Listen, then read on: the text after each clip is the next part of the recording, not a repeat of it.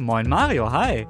Ja, hallo Daniel. Heute reden wir über ein Thema, ich glaube, man kann sagen, das gehört zu den Grundlagen unseres Lebens, oder? Also wir reden über Geschlechter und wir reden über Geschlechtswechsel, denn das ist im Tierreich tatsächlich möglich. Und weißt du, warum ich mich so drauf freue? Ich habe keine Ahnung, aber du wirst mir es jetzt ja wahrscheinlich erklären. Natürlich muss ich ja, weil ich finde, manche Menschen glauben so, es könnte alles so einfach und so schwarz und weiß und so simpel in der Welt generell sein und eben auch, wenn es ums Thema Geschlechter geht. Was für ein Geschlecht hat ein Mensch, männlich und weiblich? Was für ein Geschlecht hat ein Tier? Das sind die beiden Optionen. Da sind sich äh, viele Menschen äh, sicher, daran kann man gar nicht dran rütteln. Und die Natur zeigt uns wieder mal, das ist viel vielfältiger, als man denkt. Geschlechter können sich sogar verändern, können viel diverser sein. Welche Tiere zeigen uns das heute? Mit welchen Tieren sehen wir das heute? Also ich habe ein wirklich ganz niedliches, ein ganz prominentes Tier dabei. Nemo, ja. ein Clownfisch. Und du hast mir schon erzählt, wir reden auch über Moränen. Die finde ich ja super. Die sind zwar überhaupt nicht niedlich, aber ich finde die irgendwie sehr sympathisch, weil die immer so grimmig und so, so, so unzufrieden mit der Welt gucken. Da freue ich mich sehr drauf. Aber ja, die gucken immer so ein bisschen bösartig. Ja, ne? ne? Genau. Und wenn sie dann so aus ja. so einer Kuhle irgendwie im Wasser so rausgucken und so weiter. Also, was die mit diesem Thema zu tun haben, das besprechen wir nachher. Warum Tiere das überhaupt können, warum und wie sie das machen, besprechen wir heute in dieser Folge. Schön, dass ihr auch dabei seid, wo immer ihr uns gerade hört. Wie die Tiere. Der Podcast von Bremen 2 mit Daniel Kähler und Mario Ludwig. Wie kommen Tiere durchs Leben? Das ist immer die ganz große Frage, die in unserem Podcast über allem steht. Und Mario hilft mir, diese Fragen zu beantworten. Der ist Biologe und ich bin von Bremen 2 und ich habe halt diese ganzen Fragen. Und wir haben schon vor ein paar Monaten überlegt, Mario, machen wir mal eine Folge zum Thema Geschlechter, Geschlecht verändern im Tierreich, auch was Geschlechter im Tierreich bedeuten können. Und äh, wir haben dann eine Mail bekommen tatsächlich, ne, von einer Hörerin, die auch gesagt hat, mach das doch mal. Von Dunja, ich habe mir den Namen nochmal aufgeschrieben. Und dann haben wir was gemacht und ein bisschen was vorbereitet. Und das hört ihr heute. Und das passt, glaube ich, gar nicht alles in eine Folge. Ne? Da gibt es ja äh, echt viel zu dem Thema. Aber wir packen uns heute mal dieses Geschlecht verändern raus. Denn das ist im Tierreich tatsächlich möglich. Wie funktioniert das? Also, du weißt ja vielleicht, dass es im Tierreich das, was in der Wissenschaft Simultanzwitter heißt. Das sind Tiere, die haben gleichzeitig männliche und weibliche Geschlechtsorgane. Also gutes Beispiel sind Weinbergschnecken. Mhm. Aber es gibt jetzt auch Tierarten, die wechseln im Lauf von ihrem Leben das Geschlecht. Das sind auch Tiere, die haben auch männliche und weibliche Geschlechtsorgane, aber die nutzen die nicht zeitgleich wie die Weinbergschnecken, sondern die schalten das jeweilige Geschlecht einfach wie so mit einem Lichtschalter an und aus. Also das heißt, ein Geschlechtswechsel stellt für die überhaupt kein Problem dar. Und es gibt Arten, die beginnen ihr Leben als Männchen, die werden dann später ein Weibchen. Und bei anderen Arten ist es genau umgekehrt. Und da gibt es auch wissenschaftliche Bezeichnungen dafür. Das sind die protantrischen und protogynen Zwitter. Aber jetzt müssen wir es nochmal ganz kurz aufdröseln. Also es gibt Unterschiede. Manche Tiere, du hast die Weinbergschnecken genannt, die kennt jeder, die haben permanent Geschlechtsmerkmale von beiden Geschlechtern und andere, da kann eine Veränderung stattfinden. Was sind das für Tiere, wo diese Veränderung passieren kann? Also die sogenannten höheren Tiere, wie jetzt zum Beispiel die Säugetiere, zu denen wir auch gehören, und die Vögel, die können das schon mal nicht. Hm. So ein Geschlechtswechsel, den findest du eher, wie gesagt, bei den Fischen, bei den sogenannten niederen Tieren wie zum Beispiel bei den Krebsen. Und da gibt es tatsächlich Tiere, die können ihr Geschlecht am laufenden Band wechseln. Also bei den Zackenbarschen ist es da der Fall. Also die betätigen sich beim Leichen schön abwechselnd einmal als Männchen und dann wieder als Weibchen. Das heißt, wir sind heute viel im Wasser unterwegs, glaube ich. Warum hat sich das so entwickelt, dass manche Tiere, äh, du hast jetzt diesen, diesen Barsch genannt, wie, warum hat sich das so entwickelt, ja. dass die das wechseln können? Also es hat oft ziemlich einleuchtende Gründe. Stell dir jetzt vor, es gibt eine paarungsbereite Weibchengruppe und die findet einfach kein Männchen im den Tiefen mhm. der Ozeane. Dann wird es ja nichts mit dem Nachwuchs werden. Und was passiert dann? Dann verwandelt sich das größte Weibchen einfach in ein Männchen und schon klappt es mit dem Nachwuchs. Und da gibt es auch einen Weltrekordhalter, das ist der Schriftbarsch. Der kann sich innerhalb weniger Stunden bis zu sechsmal immer mit wechselnder Geschlechterrolle fortpflanzen. Also das Intro dieser, dieser Podcast-Folge steht unter dem Titel Faszination Barsch schon mal. Äh, kann man das bei, bei, bei diesen oder bei anderen Tieren irgendwie äußerlich erkennen, dass sich das Geschlecht verändert? Nicht immer, aber du kannst bei Geistermoränen, da kannst du das tatsächlich erkennen. Mhm. Geistermoränen, das sind sehr, sehr schlanke Fische, kommen im Indo-Pazifik vor und die beginnen ihr Leben alle als Männchen. Und wenn diese Männchen, die wirklich sehr, sehr schön, so ganz leuchtend blau gefärbt sind, wenn die jetzt so eine Länge von genau 95 Zentimeter erreicht haben, dann wandeln die sich ganz zügig in ein gelb gefärbtes Weibchen um. Das heißt, da kannst du die Unterschiede sehr leicht erkennen. An der Farbe sogar, von, von, von außen und aus der Entfernung wahrscheinlich. Im dunklen Wasser kann Genau. man die schon denn, denn sehen. Ist das was, äh, äh, ganz kurz, ist das was, was irgendwie mehrere Jahre dauert oder geht das schneller? Nee, in dem Fall ging das, ging das rucki zucki. So genau weiß man nicht, warum das jetzt ausgerechnet bei 95 Zentimetern passiert. Vielleicht ist es da gerade so, dass man sich ab 95 Zentimeter als Weibchen wohler fühlt, aber man weiß es nicht so genau. Hm, Aber auf jeden Fall exotisches Beispiel äh, zu diesem Thema, dass Geschlechtswechsel tatsächlich im Tierreich möglich ist. Aber das war jetzt was aus, was hast du gesagt, Indo-Pazifik irgendwie, das ist ziemlich weit weg. Genau. Gibst du was auch bei Das uns? ist relativ weit weg. Also du konntest es zumindest mal in Deutschland beobachten, also einen Geschlechtswechsel bei Fischen und zwar in einem Aquarium, im Aquarium vom Multima Watt Forum Tönning. Das liegt in Nordfriesland und da konnten die Besucher wirklich diesen Geschlechterwechsel live beobachten, weil da hat ein Kuckucksliebfisch gelebt und zwar jahrelang als Weibchen und auf einmal hat er Hoden ausgebildet und vorher war der schön blass rosa, also seine Schuppen und der ist dann mit einem Schlag blau geworden. Den muss ich nachher mal irgendwie suchen im Internet, wie der, wie der aussieht, weil das klingt sehr, klingt sehr schön. Ich war auch sogar schon mal in diesem Aquarium in Tönning, aber den habe ich, glaube ich, nicht gesehen.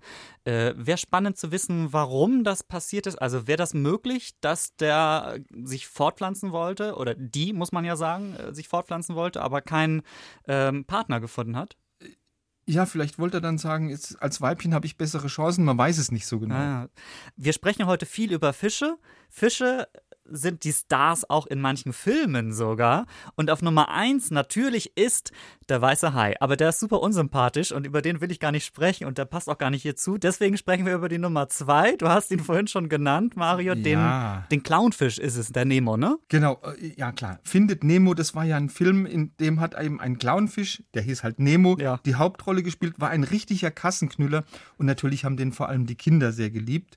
Und was man jetzt aber wahrscheinlich nicht weiß, Nemo kann zumindest einmal im Leben sein Geschlechts wechseln, weil dieses Liebesleben von Clownfischen, das ist ziemlich kompliziert. Das heißt, wie läuft das ab? Was ist da so besonders an diesem Liebesleben der Clownfische? Die Clownfische, die schließen sich oft zu so kleinen Gemeinschaften zusammen. Das sind so sechs bis acht Fische. Und in diesen Gruppen, da herrscht wirklich ein ganz, ganz strenges Matriarchat. Das heißt, da hat ein Weibchen das Sagen. Und diese Gruppen, die bewohnen immer so eine Seeanemone. Und das ist ein Geschäft auf Gegenseitigkeit. Die Anemone, die schützt mit ihren giftigen Tentakeln die Clownfische vor Fressfeinden. Und dafür bekommt die von den Fischen die Nahrungsreste. Ne? Hat also was zu futtern. Das haben wir ja schon mal in Wie die Tiere zusammenarbeiten. Ja, genau, ja, genau. Und in der Gruppe, da findest du immer mehrere Männchen, aber nur ein Weibchen, das wie gesagt diese Gruppe eindeutig dominiert. Und unter den Männchen besteht eine ganz starke Hierarchie. Das heißt, die sind nach ihrer Größe gestaffelt. Das heißt, die Rangordnung hängt von der Größe ab. Zum Beispiel darf nur das größte Männchen mit dem Weibchen Sex haben und dadurch natürlich für die Fortpflanzung sorgen.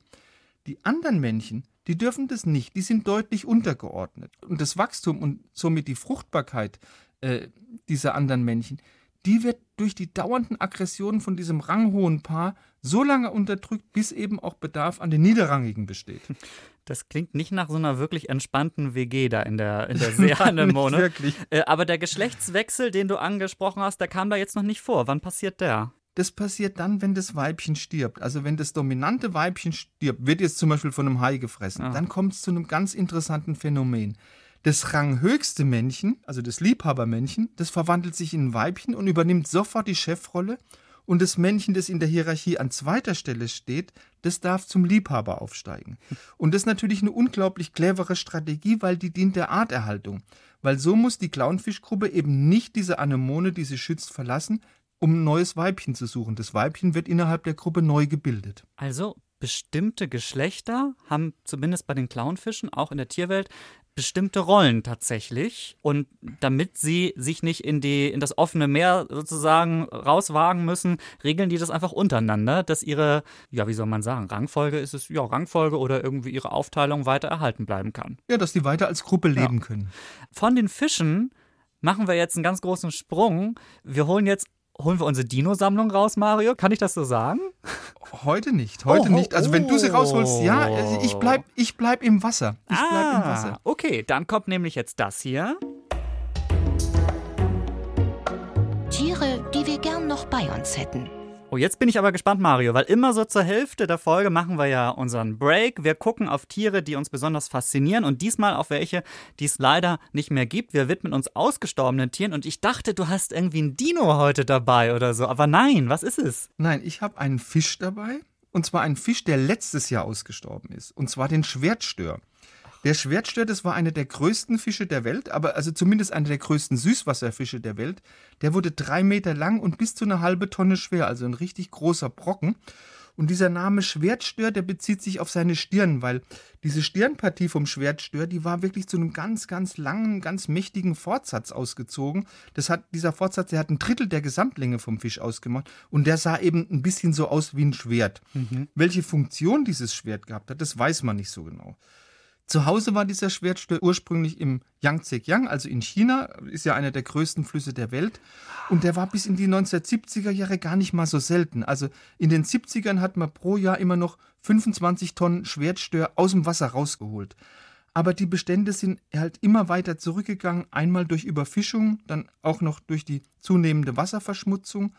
Aber was dem Schwertstör aber endgültig das Genick gebrochen hat, das waren die vielen neu gebauten Staudämme und Wasserkraftwerke. Mhm. Weil die haben verhindert, dass die Fische zu ihren Laichgründen im Flussdelta wandern konnten. Und man hat 2002 nochmal zwei ausgewachsene Weibchen gefangen und 2004 sind dann die letzten in Gefangenschaft gehaltenen Exemplare gestorben. Und Versuche, diesen Schwertstör zu züchten, was man versucht hat, die sind mhm. alle gescheitert. Mhm. Und deshalb hat man eben den Schwertstör letztes Jahr für ausgestorben erklärt.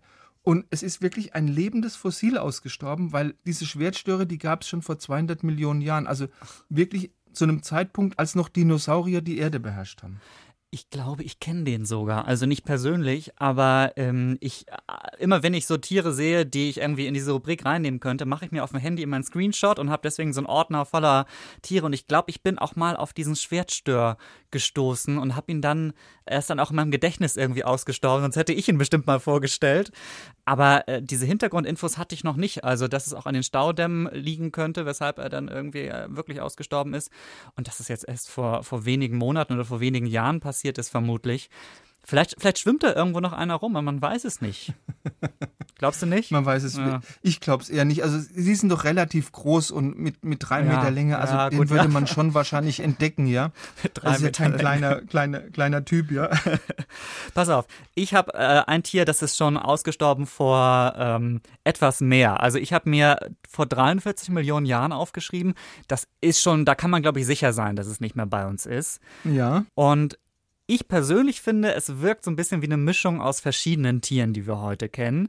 Ähm, so ein bisschen so ein Mix aus Krokodil und Otter, zumindest von der Statur. ja, das ist jetzt nicht die wissenschaftliche Beschreibung, so finde ich das. Aber ich finde, das klingt erstmal sympathisch. Das klingt vor allem unglaublich interessant und ich habe keine Ahnung, was es ist. Also, ähm, ich habe mir den Namen wieder mit ganz vielen ähm, äh, Bindestrichen aufgeschrieben, damit ich es richtig ausspreche. Und zwar, ich stelle vor, das Remingtonocetus oder den Remingtonocetus, bin ich mir jetzt gar nicht sicher gerade.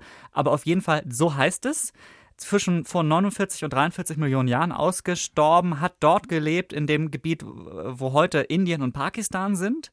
Und es ist auch wohl nicht so richtig viel bekannt, aber ich wollte dieses Tier unbedingt vorstellen, weil ich finde, sie sehen recht drollig aus. Auch drei bis vier Meter lang. Die Länge eines Krokodils, die Schnauze relativ lang gezogen, konnte wie gesagt unter Wasser sehr gut schwimmen, aber es ist eben kein Krokodil gewesen, sondern man kann sich wirklich vorstellen, wie bei so einem langgezogenen Otter äh, die Schnauze, also so ein bisschen weicher, nicht so fies und so voller Zähne wie beim Krokodil, sondern eben auch nur so einen etwas kleineren Mund, haben sich vermutlich von Fisch ernährt. Und genau wie auch Krokodile zum Beispiel, ähm, konnten die Remingtonocidae, sagt man das so? Ich hoffe, ja. äh, die konnten sich auch an Land fortbewegen. Und ich finde, das ist quasi ein nettes Krokodil. Mit dem Touch eines Otters. Das ist doch sehr schön formuliert. Also ein nettes Krokodil mit dem Touch eines Otters. Also mir gefällt das sehr gut. Und ich finde, das fehlt in der Welt. Sowas könnten wir sehr gut noch gebrauchen bei uns. Ganz sicher. Ja, aber jetzt wieder zu Tieren, die ihr Geschlecht verändern können tatsächlich. Wir haben schon konkret über ein paar Beispieltiere gesprochen, ähm, gerade bei Fischen. Wir sollten uns vielleicht nochmal angucken, wie das wirklich im Detail abläuft, wenn es zu so einem Geschlechtswechsel wirklich kommt, weil es ist ja nicht irgendwie jetzt ein, ich sag jetzt mal ganz plump, eine nur äußerliche Veränderung, ähm, sondern wirklich es ist ein Wechsel. Wie läuft sowas ab? Also das haben vor einiger Zeit neuseeländische Forscher sehr schön beim Blaukopfjunker festgestellt. Das ist ein Fisch, kommt in der Karibik vor, also im Meer. Und da läuft es genau umgekehrt wie beim Clownfisch. Also auch diese Blaukopfjunker, die leben in Gruppen, aber die werden nicht von einem Weibchen, sondern die werden von einem dominanten Männchen angeführt. Und dieses Männchen, das hat so einen ganz auffälligen blauen Kopf, Blaukopfjunker, mhm. und das Männchen hält sich so ein Harem aus gelb gefärbten Weibchen. Und wenn jetzt dieses Männchen die Gruppe verlässt oder stirbt, dann beginnt das größte Weibchen der Gruppe innerhalb von ganz wenigen Minuten mit einer Umwandlung zum Männchen. Und dieses Neumännchen, das verhält sich auch viel aggressiver als ein Weibchen und das balzt auch genau wie ein Männchen das sonst tut. Mhm.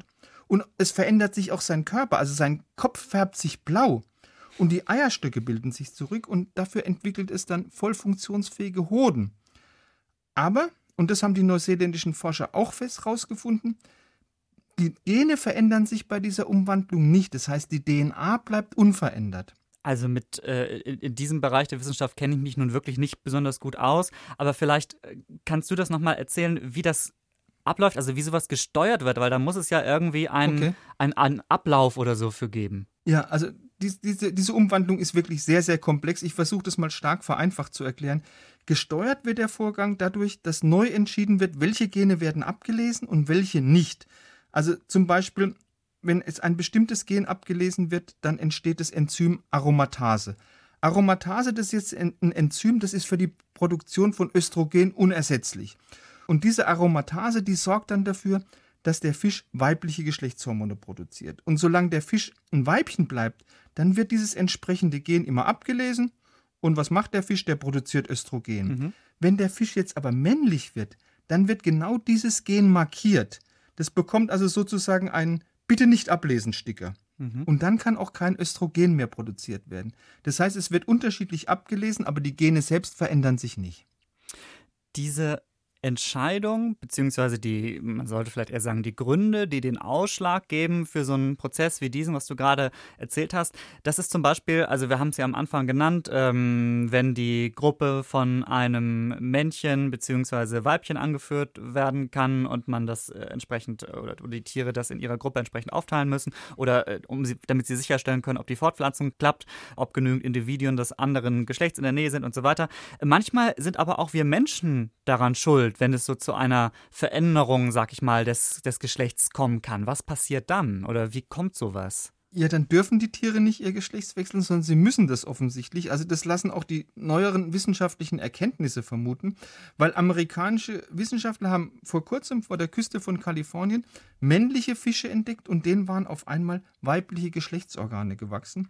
Und die Forscher waren wirklich davon überzeugt, dass für diese Veränderungen wirklich eine wachsende Umweltverschmutzung verantwortlich ist, weil die Fischer, die sind in Gebieten gefangen worden, in denen verstärkt Abwasser ins Meer geleitet worden ist.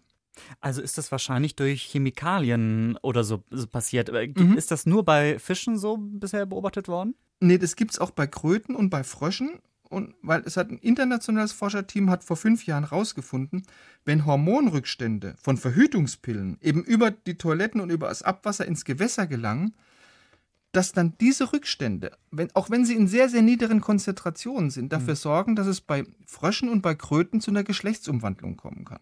Und da hat man Laborversuche gemacht. Und in diesen Laborversuchen hat der afrikanische Krallenfrosch am sensibelsten reagiert.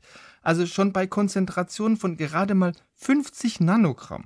Das ist ein Milliardstel Gramm, ein Nanogramm. Mhm. Von einem Pillenöstrogen namens EE2 pro Liter Wasser. Da hat ein Drittel der Männchen weibliche Merkmale entwickelt, wie zum Beispiel Eierstöcke. Und bei der zehnfachen Menge von diesem EE2, da waren schon 76 Prozent der Frösche verweiblicht. Das heißt, das sind auch Hormonmengen, wie sie im Wasser durchaus vorkommen können. Das heißt, da wird in nächster Zeit noch einiges auf uns zukommen. Also falls wir unser Abwasser nicht unter Kontrolle kriegen oder nicht ausreichend genug filtern können, kann es tatsächlich dazu kommen, dass manche Tiere ihr Geschlecht oder ihre Geschlechtsmerkmale äh, verändern, ohne dass sie das eigentlich wollen. Ähm, ich vermute mal, das kann dann auch wirklich irgendwie die Population gefährden oder den, den Fortbestand der, der Tiere dort, oder? Ja klar, wenn du also dann auf einmal nur noch Männchen oder nur noch Weibchen Ja. hast, natürlich kann das eine Population ganz massiv gefährden. Also das ist auch ein Kapitel, äh, wenn wir drauf gucken auf die Welt der Tiergeschlechter, sag ich jetzt mal. Auch das passiert da, wenn auch unfreiwillig. So, das war ganz viel aus der Welt der Tiergeschlechter, was ich ganz spannend fand. Ähm, ganz viel, was ich noch nicht wusste. Jetzt wäre eigentlich der Moment, wo wir ein Rätsel hätten, Mario. Und ich habe mich schon Ja. heute schon richtig in, in Stimmung, in Rätselstimmung gebracht, weil es steht 4-4. Also es ist heute eigentlich meine Chance, um so richtig an dir vorbeizuziehen. Aber es Never gibt, ever. Es, na, es, genau, es passiert auch nicht, weil es gibt heute leider kein Rätsel. Es sind äh, widrige Umstände, weshalb niemand hier ist, ähm, der dieses Rätsel mit uns machen kann. Nächstes Mal, ganz bestimmt wieder. Und wir hören, wir trainieren einfach bis dahin weiter und hören so, so hast du so CDs zu Hause, die, so, so Tierstimmen-CDs?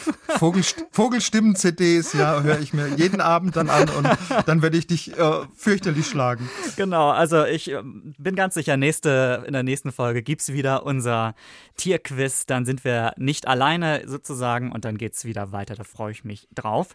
Wir haben heute gesprochen über die Welt der Tiergeschlechter. Wir Menschen haben ja äh, manchmal tatsächlich noch so festgelegte Geschlechterrollen im Kopf. Die gibt es natürlich bei Tieren auch. Aber die Natur zeigt uns, dass sich da von sich aus auch manches ja, etwas flexibler ähm, entwickeln kann. Ähm, die feste Einteilung in männlich und weiblich, die gilt eben nicht immer. Da kann es auch durchaus etwas diverser sein im Tierreich. Und ähm, ja, für die Tiere nichts Neues. Für uns ähm, spannender Erkenntnisgewinn. Und manche Tiere gehen sogar noch einen Schritt weiter, als dass wir es uns erst überhaupt vorstellen konnten. Allein das mit den Geistermoränen, was du erzählt hast. 95 Zentimeter waren das, ne? Ja, und ich finde schon der Name Geistermoräne ist doch wunderbar, oder? Weißt du, ich habe mal äh, meine einzige Moränenbegegnung, also natürlich nicht wirklich im Wasser oder so, war, und jetzt um einmal zu sagen, was für exklusive Reisen ich mache, war in der, im Aquarium von Monaco.